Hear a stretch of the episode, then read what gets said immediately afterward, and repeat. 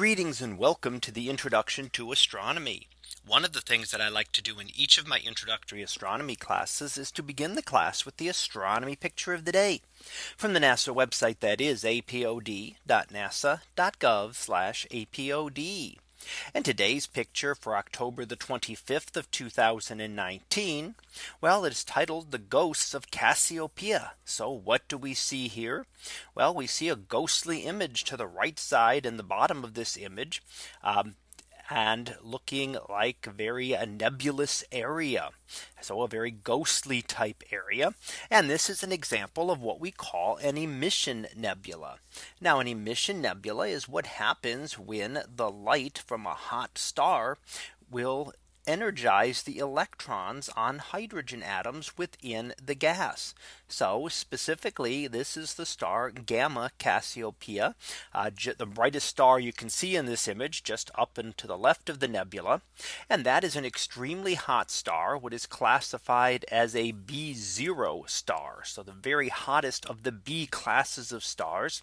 And that reaches a temperature of about 25,000 Kelvin. Now, our own sun is about 6,000 Kelvin. So this is 4 times hotter than our own sun. Now, the hotter a star is, the more high energy radiation it emits. So our sun does emit some ultraviolet radiation, but a much hotter star will emit a higher percentage of its light in the ultraviolet. So even though this is a visible light image, were it in the ultraviolet, that star would be even brighter, putting out a higher percentage of its light that way. And it is the ultraviolet radiation that is needed to energize those hydrogen atoms. You need a certain amount of energy to remove the electrons and move them into higher energy levels.